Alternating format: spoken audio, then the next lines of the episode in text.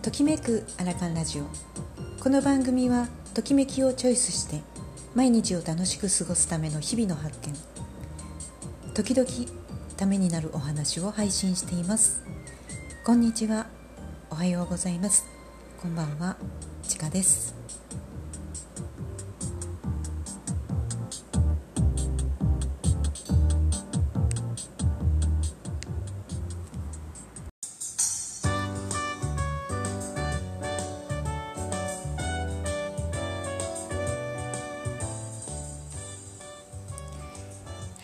今日は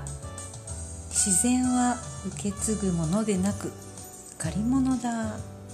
というお話をしたいと思います。久しぶりに岩村に行きました。今回は、草刈りをするために行ってきたんですね。で、この草刈りをすることが目的ではなくて、将来その岩村の古民家の庭作り、ガーデニング作りをするということで、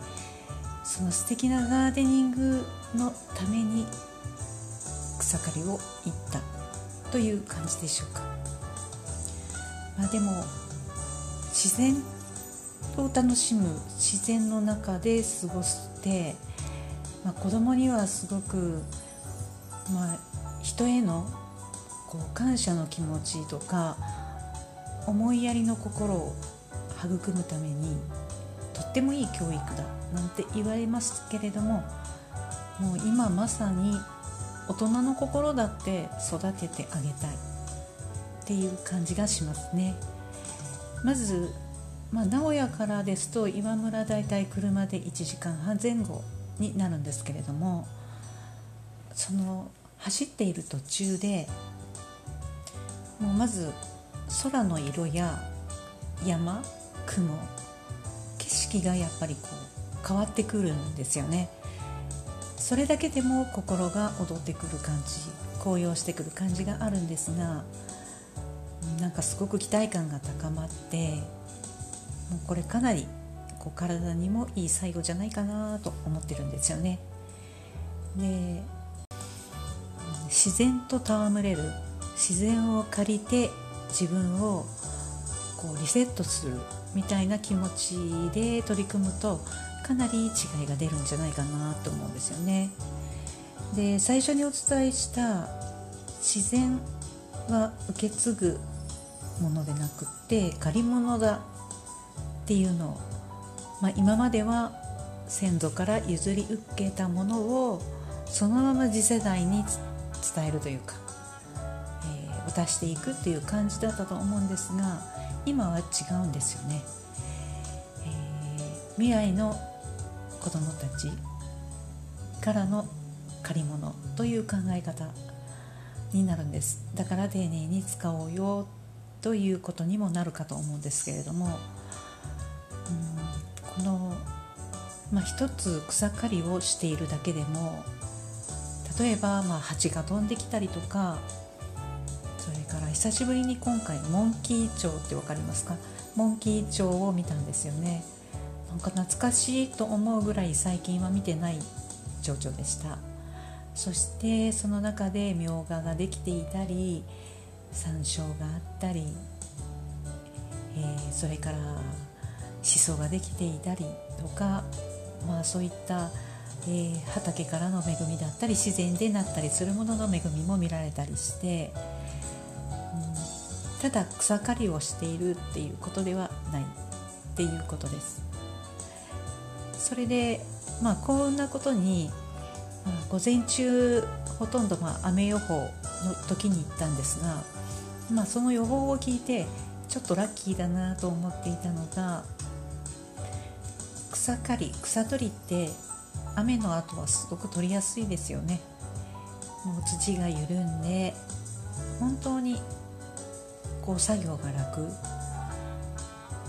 少し根が深いようなものだと、鎌とかも使うんですけれども、でもかなり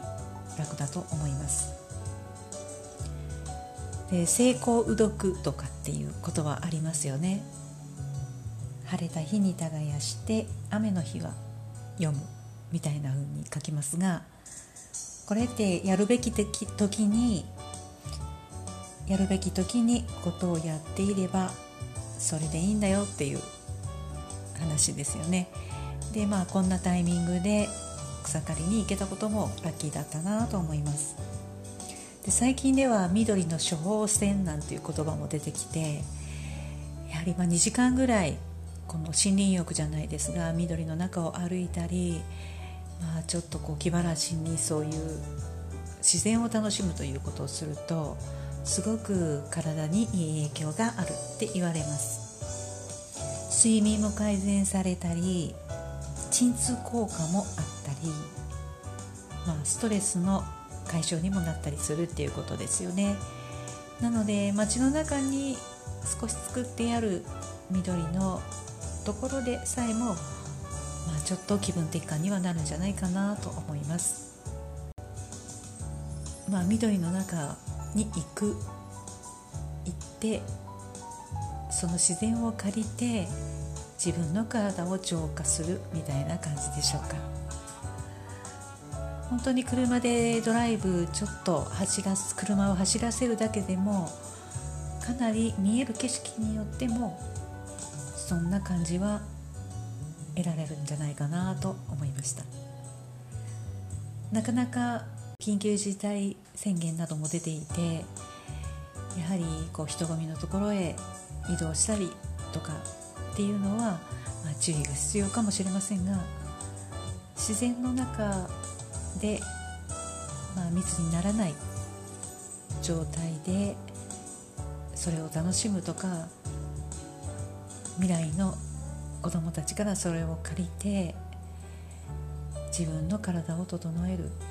気持ちを整える、そんなのはありだなと思いました。